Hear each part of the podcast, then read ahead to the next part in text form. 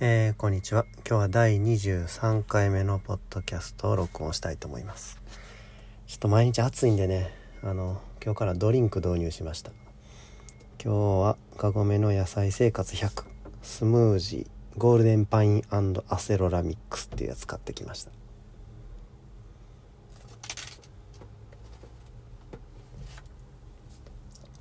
何これ出てこへん。うん。すっごい濃厚っていうかもうなんかジュースじゃないっすねこれ。ペーストが紙の箱に詰まってるぐらいの勢いですね。よく振ってからって書いてた。振ってないわ。えー、っとあーこれはいいわ。夏気分ですね。ゴールデンパイ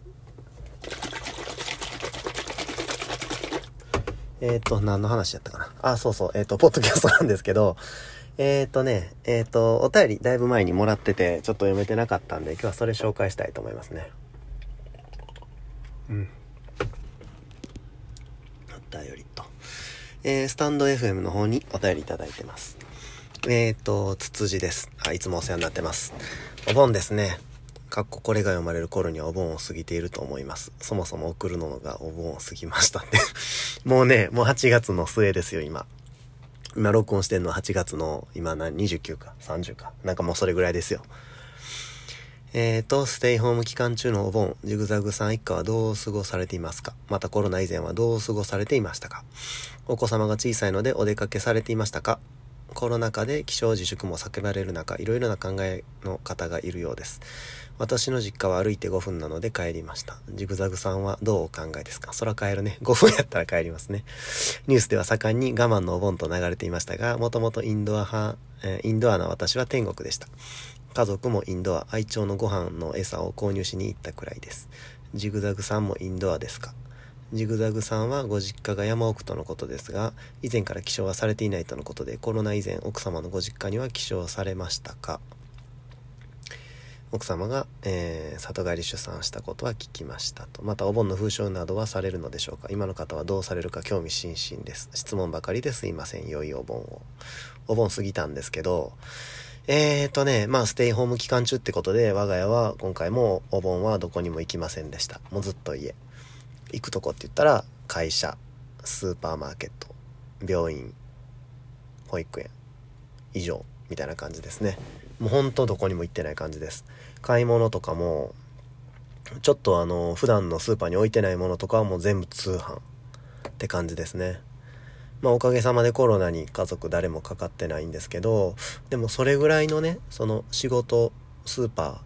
ーコンビニぐらいのことでもあの最近のデルタ株っていうのはかかるっていう話なんでね。あのこの間ニュース見てたら本当にその別に遊びに行ったりとかもしてないような人でも本当にね本当は行ったけど黙ってるとかじゃなくて本当に遊びに行ってない感じの人でもかかってるみたいなんで全くそのね油断はできないですけどね。まあ全然出かけませんでした。まあねこの辻さんみたいに歩いて5分とかやったら全然問題ないと思うんですけど僕の場合はこの山奥って書いてましたってこう書いてくれてるんですけど本当遠方なんでねあの、帰ってないです。県をまたぐんでね都道府県をまたぐ移動になるのであの自分の実家にも行ってないですし、えー、奥さんの実家にも行ってないです。であのー、そのね特にうちの実家はね遠方ったって遠方が過ぎるので子供生まれてから一回もお盆には帰ってないですね。あの、まあ、電車で何時間か移動してさらに車で移動何時間1時間ぐらいっていうそういうなんかめちゃめちゃ偏僻なところなんで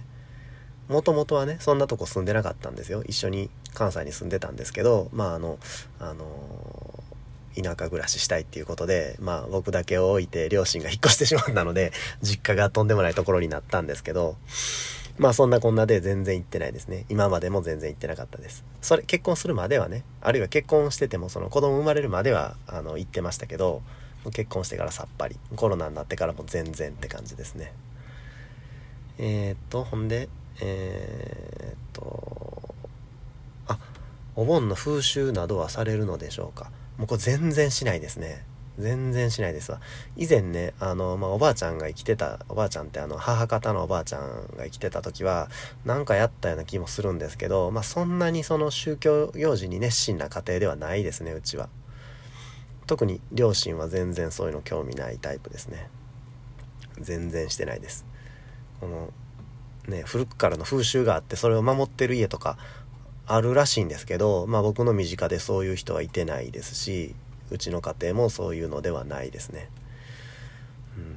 うん。でえっ、ー、とインドア派ですかってことなんですけどね。あのまあこれはまああのインドア派ですとも言えるしそうではありませんとも言えるんですけどとにかくねあのゆっくりするの好きなんですよね。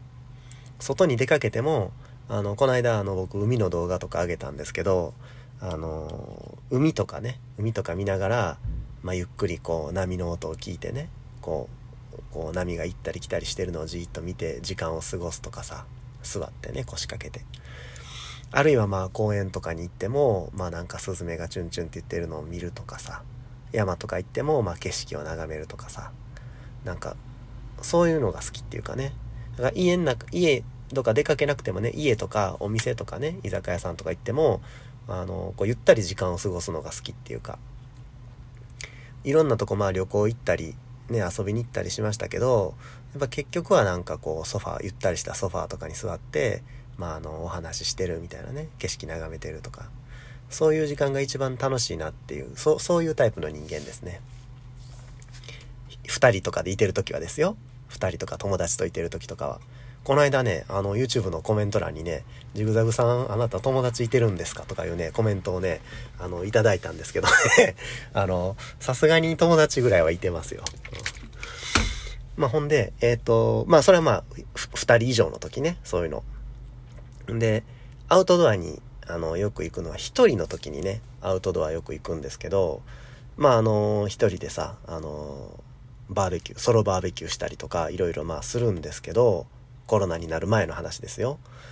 えっ、ー、とね、ちょ、ちょっとね、その、他の人たちとちょっとまあ違うかなっていうのは、山登りとかも行くんですけど、海行ったりとかね、一人で行ったりもするんですけど、あのこう、ハイキングとかさ、山登りをこの、レジャーで楽しんでる人たちとはちょっと違って、最初の入り口がね、あの、サバイバルやったんですね。サバイバル。あの、僕子供の時に、あの小学4年生か3年生ぐらいの時にあの父親がね米軍の教科書を買ってきたことがあるんですよ。米軍アメリカ軍ね。アメリカ陸軍の入隊者向けの教科書。コンバットバイブルっていうんですけど。でまあ少年のそのジグザグ少年はそれにドハマりするわけですよね。もういつ戦争が起こってもいいように準備して。でまああのナイフの使い方から銃の撃ち方塹壕の掘り方手榴弾が投げ込まれた時はどうするのかね。あので戦車の装甲はどこが一番薄いのかとかね。で照明投影面積を一番少なくするためにはどう構えたらいいのかとか。ねもうその正体を組む時はどういうふうに隊列を組むのか。ね。あの待ち伏せを防ぐにはどうするのか。逆に待ち伏せする時はどうするのかね。アンブッシュの方法。でまああの砂漠で遭難した時はどうやって水を確保するのかとか。救難信号の送り方とかね。そういうのね、もうめちゃめちゃ勉強したんですよね。小学校の時に。で、もうついにはね、もう4年生の段階で、その米軍の入隊試験がその最後についてるんですけど、まあ、それでも89点、60点以上が合格なんで、小学生にしてその米軍の入隊試験89点取るっていう、そんな、そんな子供でしたね。で、そういうサバイバルから、その、ね、入ったので、そのレクリエーションとしての山登りとかじゃなくてキャンプとかじゃなくてサバイバルから入ったのでね装備とかをね揃えないんですよねちゃんと。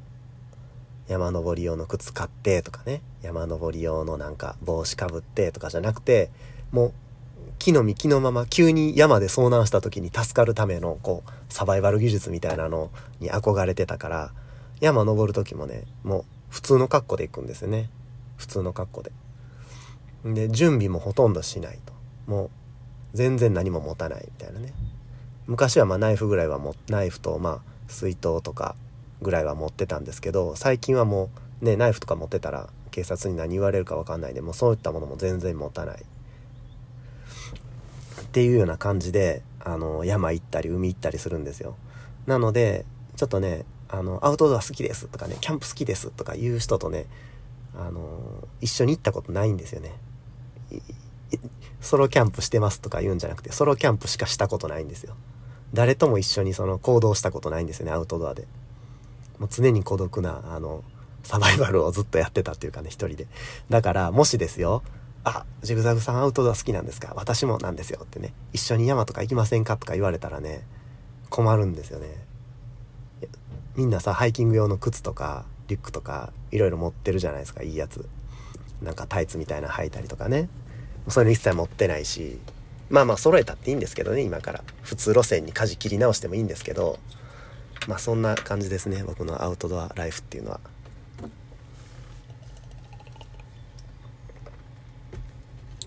ああゴールデンパインうまいわ。まあちょっと答えになったかわかんないですけど、まああのー、コロナの前、コロナ以前はね、そんな暮らししてました。コロナになってからほんとガラッと変わりましたね、僕の生活も。もうほんとインドア、インドア。YouTube の撮影とかもずっと自分のあの部屋の中で撮影してて、外に全然出ないしね。あの、この間久しぶりに海撮ったんですけど、それもまあね、海撮るためだけに出かけたらやっぱりちょっと良くないなと思って、あのたまたまね海の近くに用事があったんでその時にちょっと抜け出して海ねあの30秒ぐらい撮影してまたすぐ戻ったんですけど全然外出なくなりましたねでもそれに慣れちゃってあんま外出ないとも思わなくなってきましたね。昔とかやったらあのこんなすごいいい天気のねいい天気ってみんな音声だけやから外見えないと思いますけどもう今快晴でねまあ向こうにちらちらこう巨大な入道雲が見えるっていうのはそんな天気なんですけどこんな時はねなんか海行きたいなとかねバーベキューしたいなとかよく思ったんですけどまあ今でもまあちらって思ったりはしますけど以前ほどは思わなくなりましたね。やっぱあのもう自粛期間もえ、ー、と2年になるのかな？2年じゃないか。2度目の夏になるのかな？なるんですけどさすがにもう慣れてきましたね。またコロナあの収まったら外出するようになるんですかね？ひょっとしたら引きこもり人生このまま送るんじゃないかなっていうそんな気してるんですけど、うん、まあのそんな感じの暮らししてます。辻さんどんな風にあのお盆を過ごされたのか分かりませんけれどもあのコロナが終わったらあの一緒にアウトドアライフをエンジョイあのできたらいいなっていうふうに思いますね。お互いそれぞれにね。はい。まあレターの紹介はそんな感じでした。ほんでえっ、ー、とねあのー、この間からねメスティン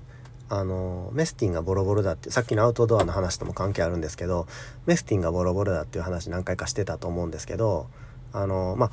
え矛盾するやないかとねアウトドア行ってないのになんでメスティンボロボロになるんやんって思うかもしんないですけどね。僕まあ外でも使ってたし家の中でもねあのしょっちゅう使ってたんですよ。普通のガスコンロとかねあるいはあのアウトドア用のバーナーとかで。家の中でご飯食べる時とかも使ってて、あ、もう毎日使ってるんでねもうボロボロになってきたんですよね。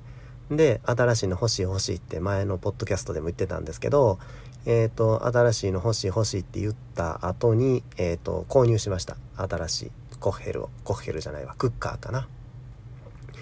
で、えっ、ー、と、昨日の夜ぐらいに、えー、撮影も済まして、えっ、と、編集も終わって、アップロード待ちですね、今。また近々、あの、お送りできると思います。あの、もうさすがにね、メスティンはちょっともう、僕の使い方では耐久性が足りないっていうことが分かったんで、次は、え違う会社の、違う素材で作ったね、あの、クッカー手に入れたんで、また楽しみにしといてください。今晩か、今晩ってこれがこの音声がいつアップロードされるかわかんないですけど